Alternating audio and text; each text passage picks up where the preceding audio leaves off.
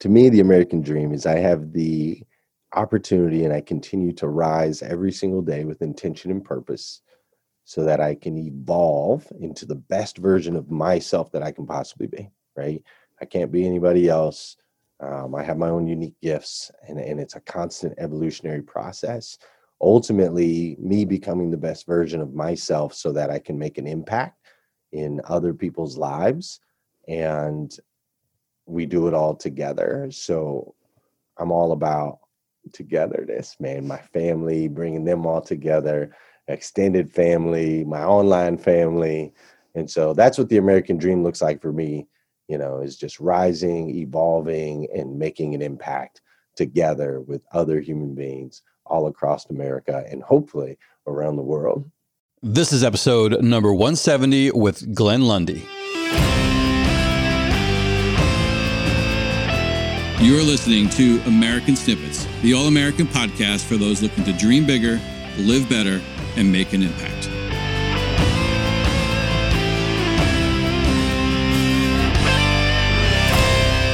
What's going on, everyone? Welcome back to another episode of American Snippets. Thank you so much for tuning in. We have another incredible show for you here today. In 2005, today's guest was actually homeless and suicidal.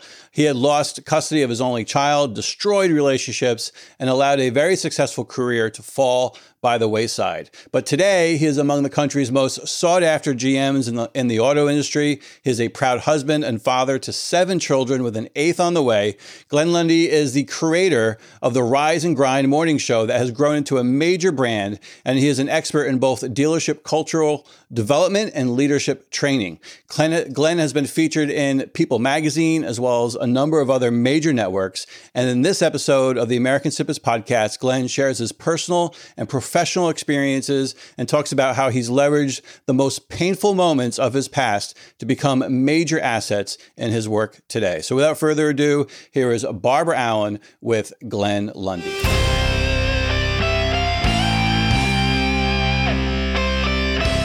You're listening to the American Snippets podcast.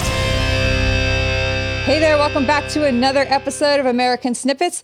I'm your co-host, Barb Allen. Very honored and excited to be here today with Glenn Lundy, and we are going to make this an interview that you definitely want to dial in, turn up the volume on, because Glenn has so much to offer that is so relevant for all of us here in this country who are struggling to get past all the turmoil and chaos in the world, just focus on ourselves, our own path, and what we can do in our lives and our families and our communities. Exactly exemplifies all of that. Glenn has an incredible story we're going to break down into little snippets and then carry on the lessons of where he is today and all the things that we can all learn from him. Glenn, thank you so much for being with us today. Oh, Barb, thank you so much for having me. Super excited to be here. Yeah, so let's get into it, man. 15 years ago, from where you are now, I mean, you've been on the cover of national magazines, you hobnob and your colleagues with some of the most successful, influential people in the company. You've built a major business for yourself more than once. You are impacting thousands of people across the country in particular, but I'm sure outside the country as well, all from a guy who 15 years ago, you were homeless. You were rock bottom, down into the depths, beyond where a lot of people go and don't manage to get up to. And you managed to pull it together and come back in a big way. And let's talk a little bit about where you are now, and then we're going to backpedal. Yeah, sure. So yeah, right now I'm having a lot of fun. It's where it is now. Yeah. It's really, really cool. I have a morning show called Hashtag Rise and Grind, and we've been doing that for since January of 2018. So I guess we're going on 3 years now, 761 episodes of the show, and really creating a brand around changing the way people start their day. And in pouring into that, it's opened up a ton of doors and connections and relationships, and really given us an opportunity to pour into people in a unique and impactful way. Yeah. And I have caught a few episodes of that show, and literally it's the energy that you bring forth. You know, at 5:30 in the morning, a lot of people can be just like struggling to be conscious, you know, but you're there like it's practically noon and like, let's go people, you know, and the positivity And you've done, I mean, outside of that show, you have a platform where you bring that energy and those lessons, those life lessons you've learned, you go out and you speak to people live, you have books, you have products to help people do all that. So you've really created a brand, but a brand that adds value. It's not just a swag band. It's a sure. brand, you know, everything you create has a purpose behind it and a meaning that people can take and carry into their own lives, which is really cool. Let's talk about how you started that hashtag Rise and Grind show. Did you just get up one day and say, "Hey, I'm going to go live on Facebook"? Like, I mean, did you, how did you, you know, because a lot of people are like, I want to get started. I don't know how to get started. They get discouraged. They go on live. They have, you know, 10, 12, 40 episodes and 6 people watching. They're like, I can't do this. Right. Yeah, but so talk about how you, that very first day where you decided, hey, let's just do this. Well, Barb, there is an ancient Chinese proverb, and this proverb says, it is better to light a candle than to curse at the darkness, right? And that proverb really speaks to where I was at. So in January of 2018, I was kind of cursing at the darkness, like, man, social media is so negative. There's so much violence. There's so much division. There's all of these things. And it kind of hit me like, don't complain about it. Let's do something about it, right? No, we can't change the world. We can't completely change social media, but we could create a space where people could come and they don't have to deal with any of that, right? Just a safe environment. And so I wanted to put hashtag Rise and Grind out into the world for motivation, education, and inspiration. And that's what our show is every single day: motivation, education, inspiration. You'll never really get anything outside of that, right? It's a safe place that you can come. And we positioned it strategically first thing in the morning, because that's obviously the most influential time. That's when the brain is sparking, consuming information, so on and so forth. And in my experiences, business-wise and personally, you know, a strong, powerful morning routine is really the foundation that people need to set in order to be successful in all other aspects and areas of their lives. And so by that was kind of the thought process, like, all right, let's be about it. Let's create a space. Let's do it first thing in the morning so that we can help change the way people start their day. And that was the motive really behind it. There was some marketing aspects too, because I was running a dealership at the same time. And so I was like, well, this would be a great place to kind of plug the dealership every day as well. And so we blended those three things. And what happened, Barb, was really interesting.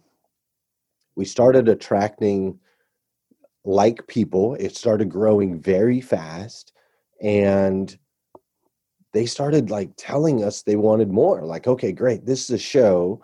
We want to be a part of a group. So we created a private group on Facebook, and that blew up. And then they were like, okay, we need like t-shirts. Like, we want uniforms that say we choose to rise and grind, right? And so we started doing t-shirts, and that expanded to a full-on clothing line to where now we have polos and hoodies and coffee and, you know, all kinds of different things. Then people were like, we need a place to do these morning routines, these solid, you know, morning routine steps. And so we created a planner, and then people wanted events. So we started doing live events and pulling people together. And then I realized about halfway through, I'm like, this isn't just a show or a brand even. This is like kind of a church. Like, it's a bunch of people that are coming together that want to make an impact. So then we started raising funds and doing charitable events and serving homeless people and battling human sex trafficking and like all of these things that just spawned from lighting a candle versus cursing the darkness, you know? And so that's kind of was the thought process initially. And then I've just allowed it to flow kind of like a river. It bends this way sometimes and the other way, and just ultimately listening to the audience and finding out how do I best serve them to help continue to change the way they start their day.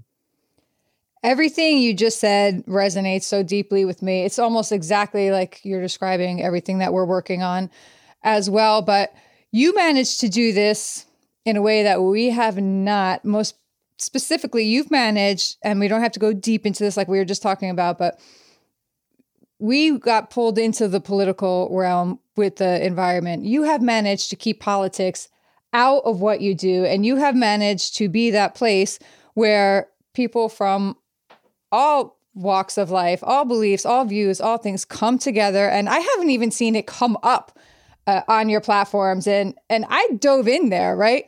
And right. I'm like, surely somebody has to, like, how do you do that?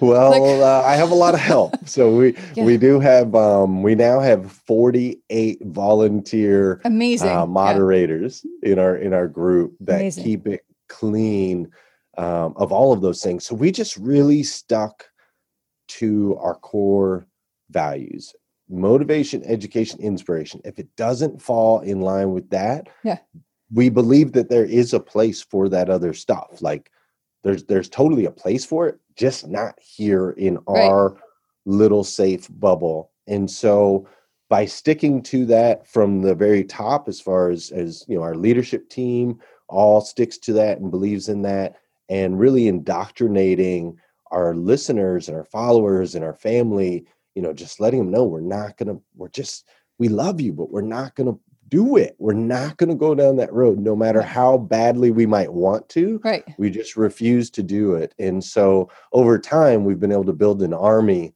of believers that, you know, believe in our cause, and they'll literally do anything to protect it.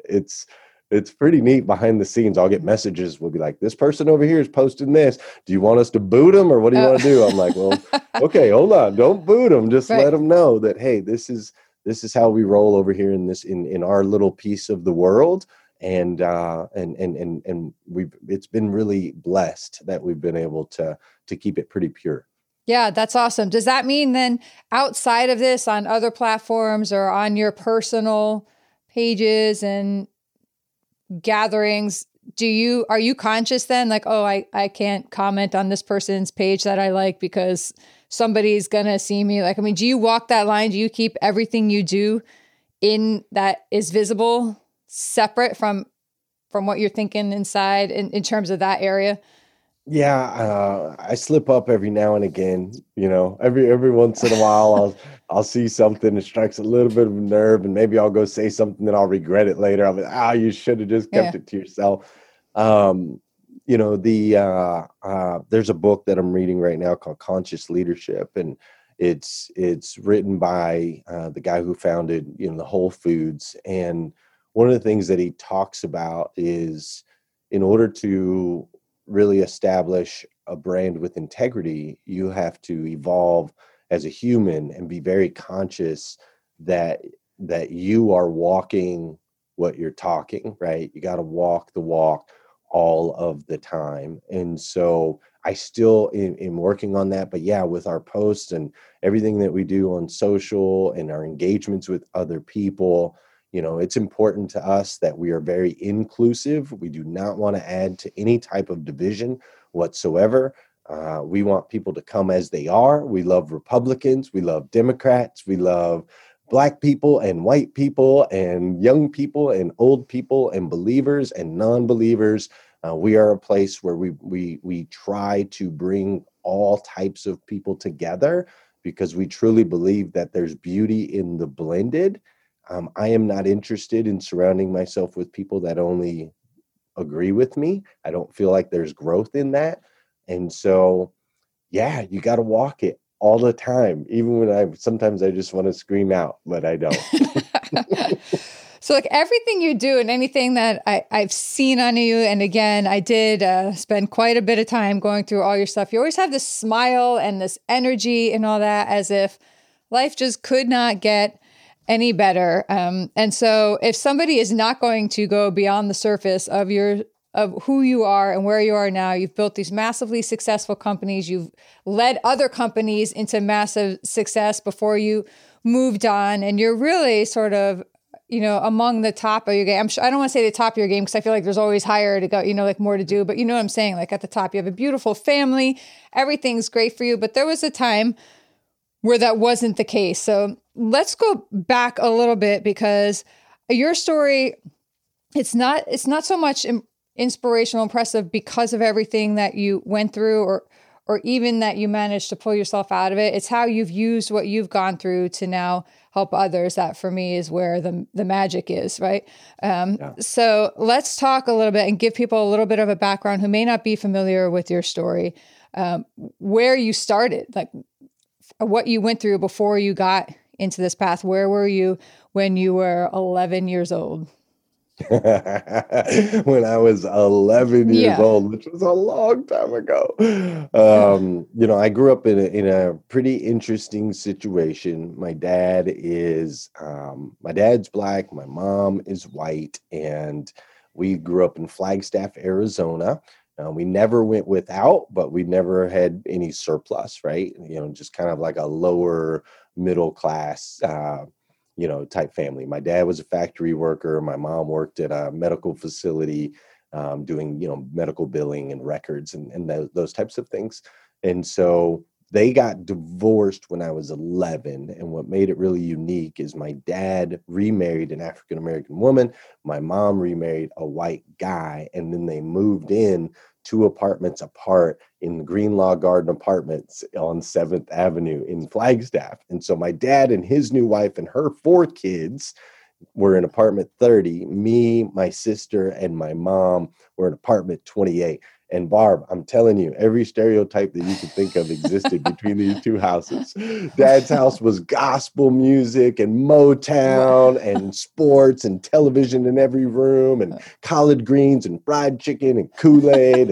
And Mom's house was like country music and rock and roll. And, they hung out in the bowling alley. And it was just this complete difference. I'd see Mom sitting on the couch reading a book, eating liver and lima beans, the craziest things. That was her diet for years. It was crazy, right? And so I just grew up in these 2 different cultures. Yeah. And back then it was very difficult and challenging for me. Now I'm so thankful because it allows me to see I can easily identify with people in different situations. I'm very thankful for that. But back then, here I am going through puberty and hormones and school, and I'm trying to figure out who I am and where I fit. And my skin was too dark to be considered white. It was too light to be considered Black. And so I was kind of like a chameleon, whoever I was around, I could jive with that crowd. And I had a lot of surface relationships, but no real deep connection, because I was just kind of lost. And so that led me to hanging out with the wrong people, making poor decisions, getting into a lot of trouble. Things like that was kind of how I spent my teen years, hanging out in pool halls till 3 a.m. and, chasing girls and doing all that fun stuff. Right. And so fast forward just a little bit into early adulthood, I got into the world of auto sales at 20 after having my first daughter.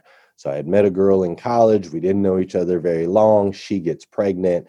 I have a baby. I'm like, okay. So I drop out of college. I go into the workforce, and I started in phone sales and then landed in the automotive world and had a lot of success in the world of automotive. I was a great salesperson. I got promoted into leadership positions rather quickly, moved through the ranks. And so from 20 to 27 or late 26, I spent that time in the automotive world with my career going great, but I was living what I call a 2D life. So mind and body, if it looked good and it felt good, the answer was yes, all the time, no matter what. I never thought of any consequences. I never felt any responsibility to anyone outside of myself. I was very Darwinistic, survival of the fittest type deal. If I could get one over on you, I would. And that's where I lived my life. And so things at work, as far as financially and so on and so forth, those things were going up, but my life outside of work was terrible. It was continuing to go down, a lot of bad habits, drinking and drugging, and I paid zero attention to, or I shouldn't say zero attention. I did not make my daughter a priority in my life. And when she was 6 years old, her mom took full custody of her and I wasn't able to see her anymore.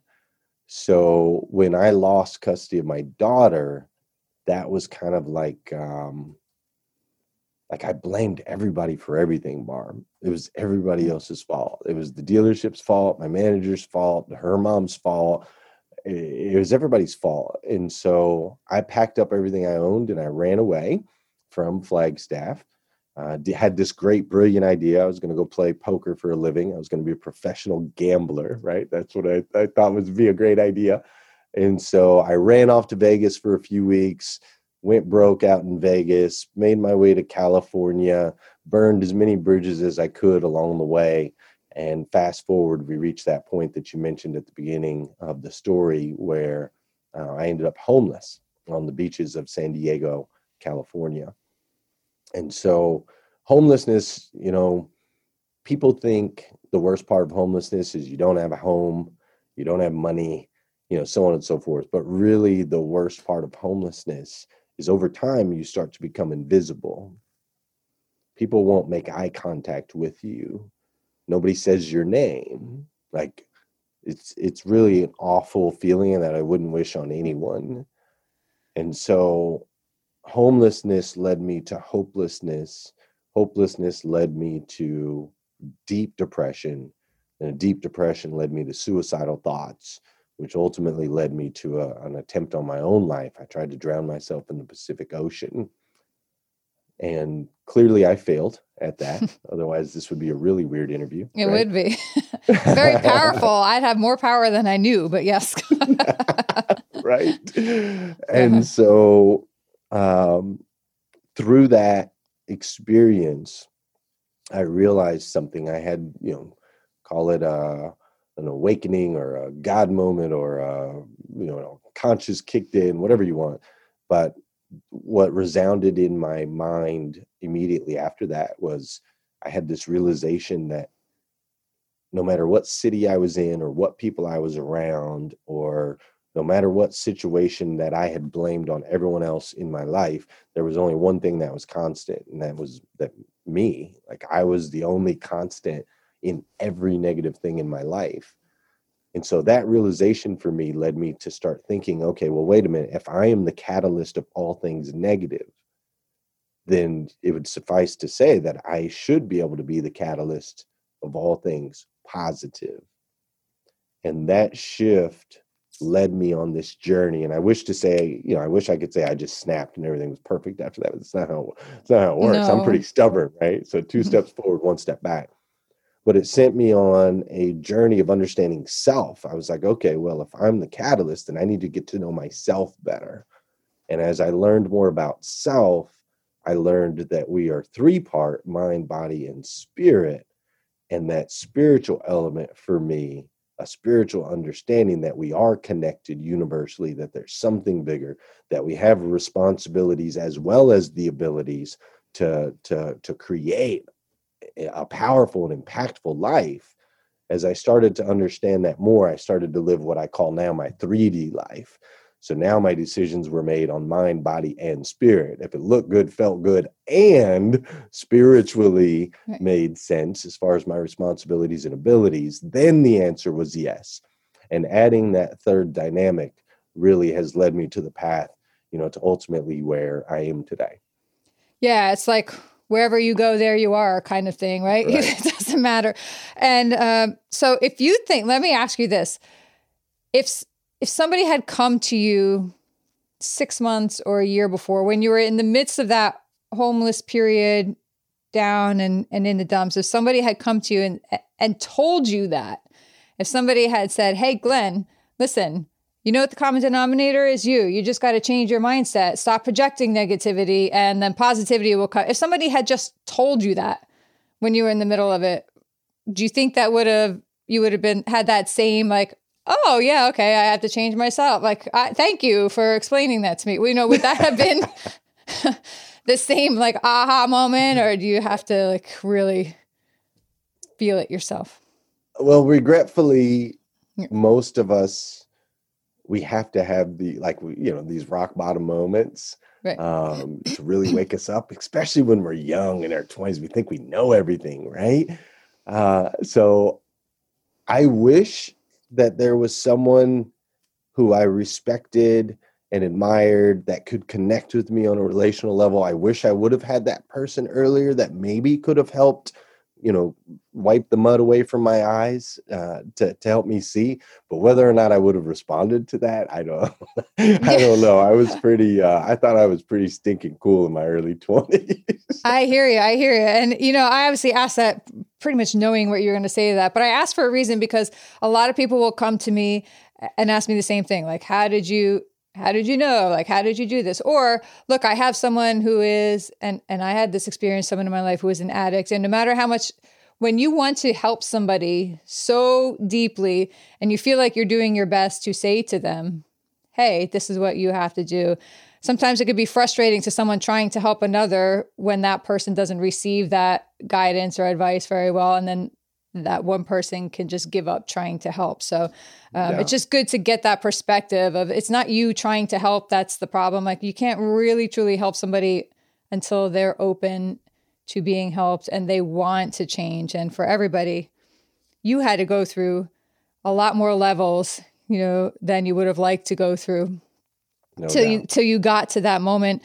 But when you look back on that moment now, do you see it as like a blessing or a curse kind of moment when you got yourself out of the water and were laying on the beach, like processing everything that had just occurred? Yeah.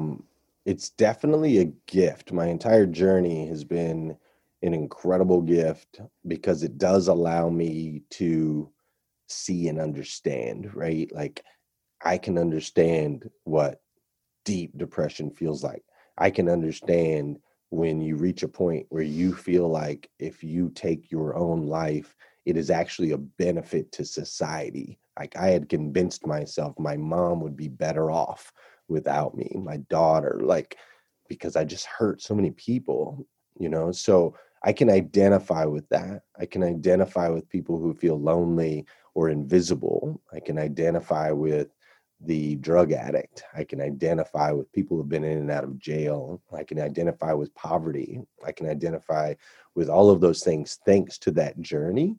And so now it's truly a gift. You know, when somebody shares a story with me, normally I can say, I understand and like mean it. Yeah. They're gonna be like, look, I know you can't understand. You're like, try me. Right. Bring it. Yeah. There's very few things, you know, that I can't necessarily identify with. Right. And so that has really positioned me, you know, today to be able to create things like Rise and Grind and have success in business and so on and so forth. Cause I can step into other people's shoes rather quickly. And that creates a unique trust and bond that you can't, I wouldn't have been able to get without that. Yeah, you're genuinely peer counseling people, like not just, and it's not like people can't help you if they haven't gone through something similar to what you've gone through, you know, they all have value, but there is something to be said about when you're in the midst of something, you want to look at somebody who's been there and see the other side. So you're the other side for people in so many walks of life and you're evidence that it can be done. And when you're doubting everything, you need evidence, you know, and you provide that testimony and that evidence. You're like that tangible, oh my gosh, wait, yes, he did do it. Like it is possible. So once you meet you, someone meets you or talks to you, they can't tell that lie anymore that it's not possible to get through what they're going through because you're the truth, you know? So that's a pretty cool thing, a position to be in, but not just that you're in it, but that you choose to step into it. You could go forward and just say, well, look, I got my own stuff together. I got my own life. I have a lot of kids. I have a big family. I got my own stuff to take care of, right? I'm not going to worry about taking care of everybody else, but you do it all. And I want to talk about that because you do have a large family. I have 6 brothers and sisters. So nice. I know that large family vibe, you know? That's awesome. And I have 4 boys of my own, which I used to think was a big family. You know, I mean, big to birth and raise, you know, but so how do you do that? You know, you talk about getting up in the morning, you have to have that routine. You have to set yourself up in the morning. How do you do that with 7 kids and you have an 8th on the way, right?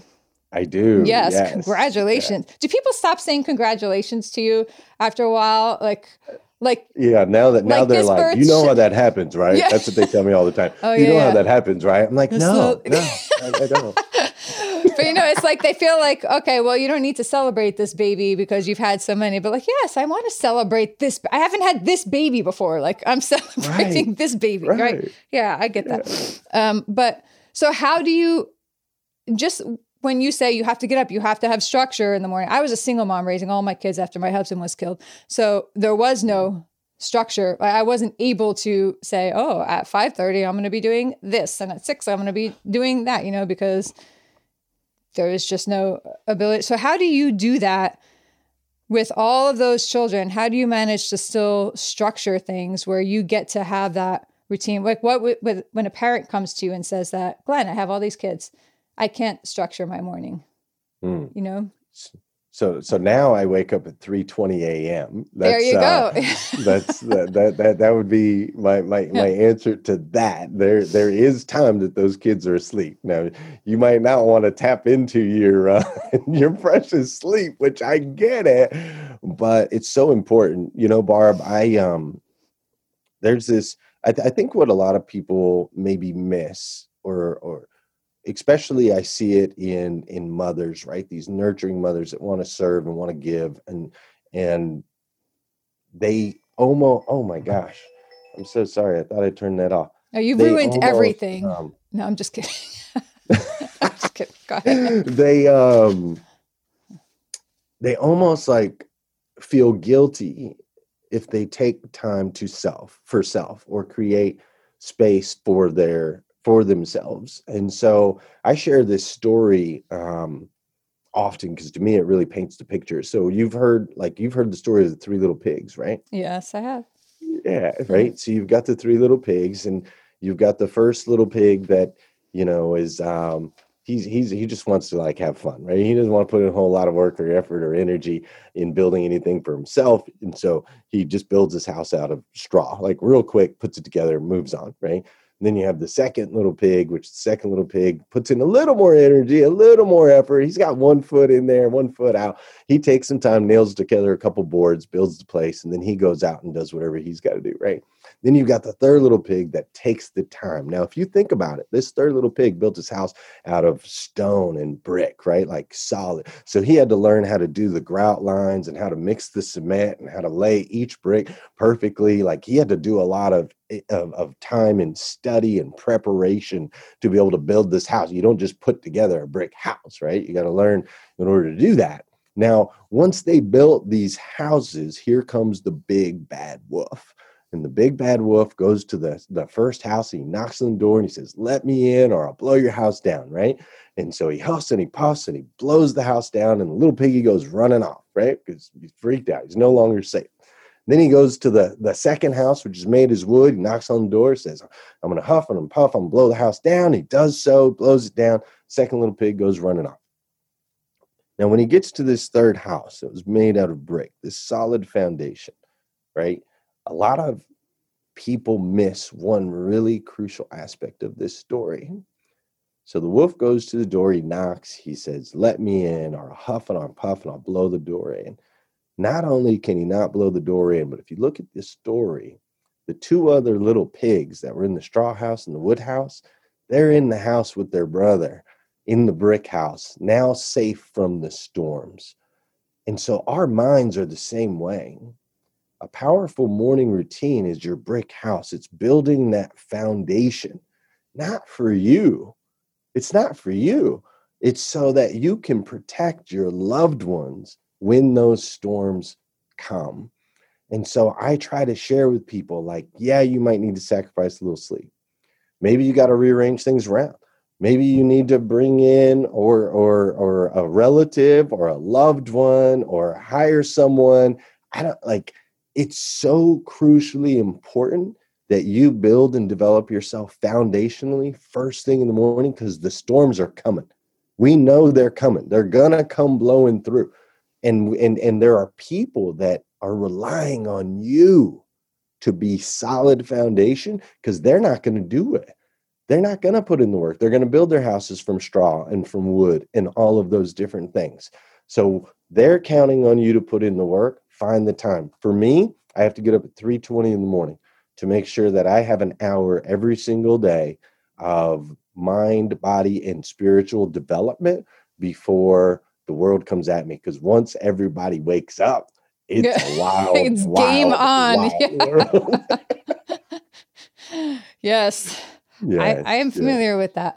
But you see, that's the exact example of what I'm talking about. Somebody say, well, I can't do this because I have all these kids. And here comes Glenn the Truth saying, just get up earlier. Like, but people don't want to hear that. Like, it doesn't occur to somebody like, oh, hey, I could just forego sleep or go to bed earlier or get 6 hours of sleep instead of 10 hours of sleep or 4, whatever it is. Like that, just a lot of people like that possibility doesn't even exist. It's not a possibility until you say it to them. They're like, whoa, you do that? Like that? Yes. And so that's why what you do and the way you do it with that energy and that message and that force to back it up is really so impactful, because you say it and you present it in such a way that you're not like chastising people. You're like, hey, this is just how you want to do it. So, you lead people to the information and the resources, and then it's upon them to choose whether to accept that or not. And once someone makes that choice, that's way more powerful than saying,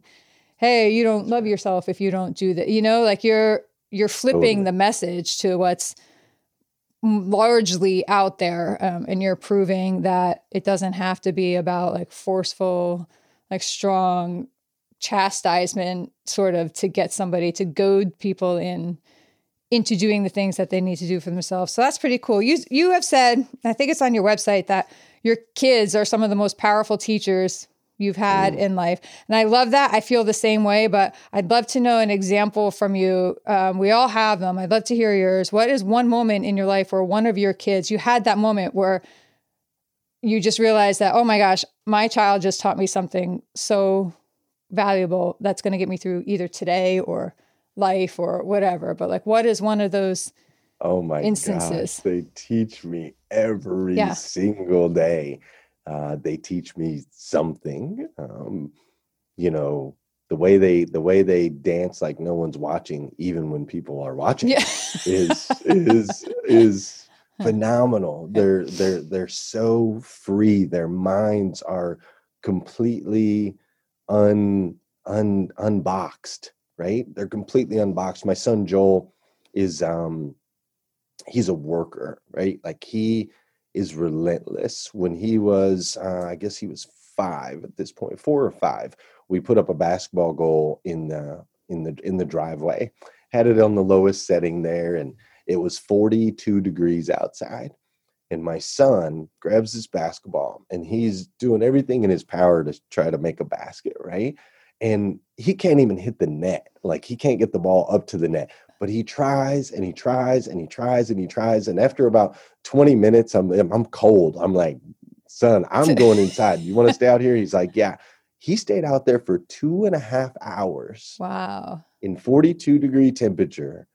Couldn't even hit the net when he started, and he made a basket.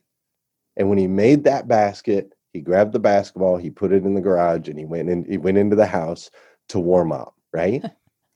But it was just incredible how, even though he was nowhere near the goal when he started and the elements were against him, right? He could not have been comfortable out there. He was so laser focused on the result that nothing else mattered. Nothing was going to persuade him to do anything other than achieve the goal. And so, and he's still like that now. He's 8 years old now. He always starts every sport as one of the worst kids on the team because he's not like just naturally gifted. But by the end of the season, he gets the MVP trophy every single sport because he just outworks everybody around him until he wins, right? He doesn't quit till he wins. And so I learned from him all the time. He really, really, really inspires me, and they all inspire me in different ways.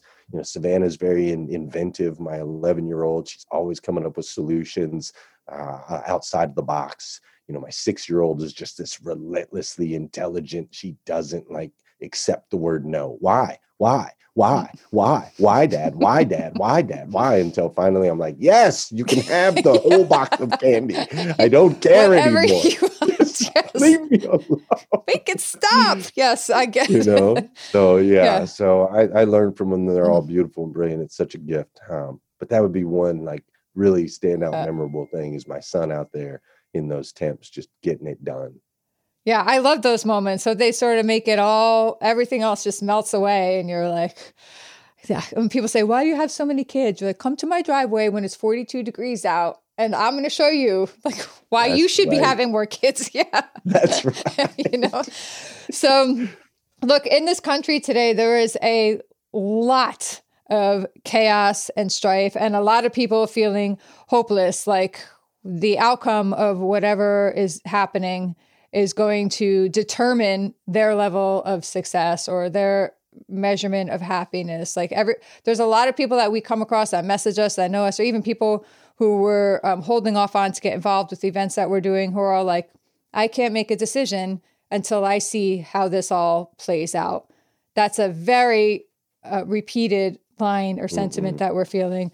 But you have a different approach to it all. And you are sort of, again, exemplifying the attitude that the outcome of all these other things doesn't have to determine the outcome of ourselves. Can you get into that a little bit? Like, how are you being impacted one way or another by what is going on now? Is it determining your next moves, or are you just plowing right through?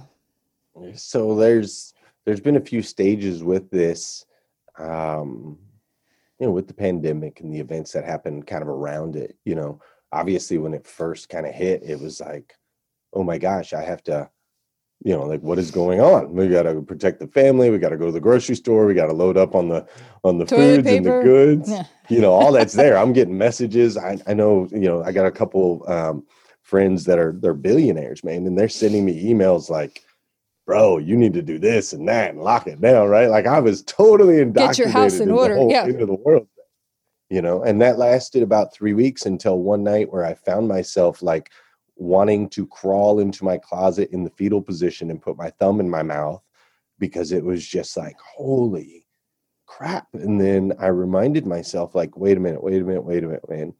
It's our mind is the matrix, right? What we constantly put in our minds is going to ultimately drive our results. The reason everything I'm watching on the news is making me want to go into the fetal position in my closet. Therefore, I have to remove the news. I just have to stop. It's not serving me properly. It's not moving me forward.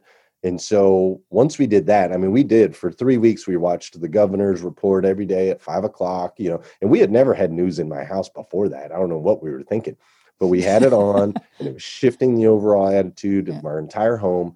And so we turned it off. And once we turned it off, it's crazy how quick it went away, Barb. It was really, really interesting.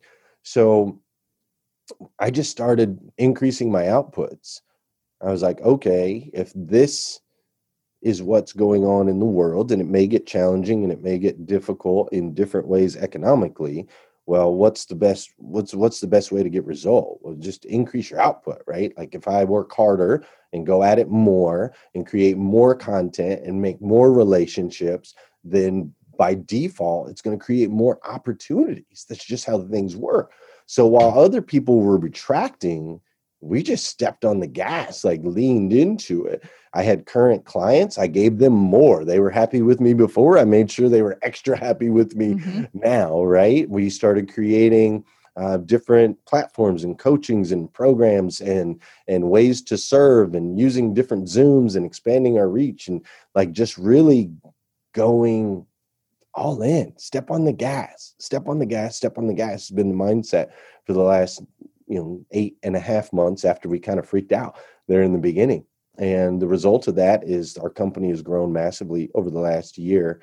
And what I find really interesting is us as humans, we don't know what we don't know. We can't see what's next until we achieve where we're at, like maximize where we're at. And so by doing that, it opened more doors and opportunities to shift and pivot. And so though I feel horrible for those that are losing loved ones during this season, I can't help but identify that there's such a silver lining as far as opportunity. Like, we have been forced to evolve so fast. Yes. Like, so fast, right? Yes. Nobody wanted to change certain things, especially in the automotive world. Gosh, we were so slow moving in the automotive world and just forced to evolve. And that evolution has created opportunities that never existed before. And so it's almost like going back to when I was a kid, you know, it was so challenging, but I'm so thankful for it, for that journey and that season. And that's kind of what we're stepping into now. And so, you know, I just suggest for people, if you're on the edge of like, I can't make a decision or I can't make a move, I would suggest turning off the TV, stop indoctrinating your mind with what's going on the outside, focus on where you are presently, and step on the gas. Like, make decisions, expand, go, because you can't win the game playing defense. It just doesn't work. You got to put some points on the board. Love it. All right. What would be, as we're winding this down, let me just ask you a little bonus question for our own group. What would be, say, 3 or more, however many steps that you teach your people, if they're going to get your planner, if they're going to listen to your course? What are a few of the tips you have for people to set themselves up to start that morning off in a strong way? Yeah. So I believe, you know, your morning routine has got to attack mind, body, and spirit, all three, right? And so there's 5 simple steps. I wrote a little ebook about this that people can download for free at themorningfive.com. And it is 5 simple steps to an extraordinary life. And the 5 simple steps, I'll give you those. It goes into more in depth with my book and so on and so forth. But step 1 is never hit the snooze button. There's a lot of science and reasoning behind that. Step 2 is do not touch your phone first thing in the morning. There's nothing in there that can't wait. I promise. And some people are like, well, what if somebody died? I'm like, they're not going to mind if you find out an hour later. It's okay. It's going to be all right. So don't touch your phone first thing in the morning. Step 3 is gratitude and goals. Write down the things that you're thankful for and write down your goals moving forward. And I know a lot of people are like, well, Glenn, that sounds like 2 steps, but I believe that's 1 step. We've all been told to write down our goals, but in reality, sometimes writing your goals down can actually create a negative energy, can make you feel less than, right? You're like, I wish I had a bigger house. Right. I wish I was better looking, right? I wish I had more money, right? And so it can actually create a negative vibration. Whereas if we start with gratitude, I'm thankful for where I live. I'm thankful for my body and my health. I'm thankful for my financial situation. Now we can stretch for more with a positive frequency versus a negative one. So I consider that 1 step. Gratitude and goals, you got to run them side by side. Step 4 is we take care of the physical. An object in motion tends to stay in motion. An object at rest tends to stay at rest. So we got to get the body moving, get the heart pumping, get the blood flowing. And then step 5 is, I believe, probably the most important step of the whole series.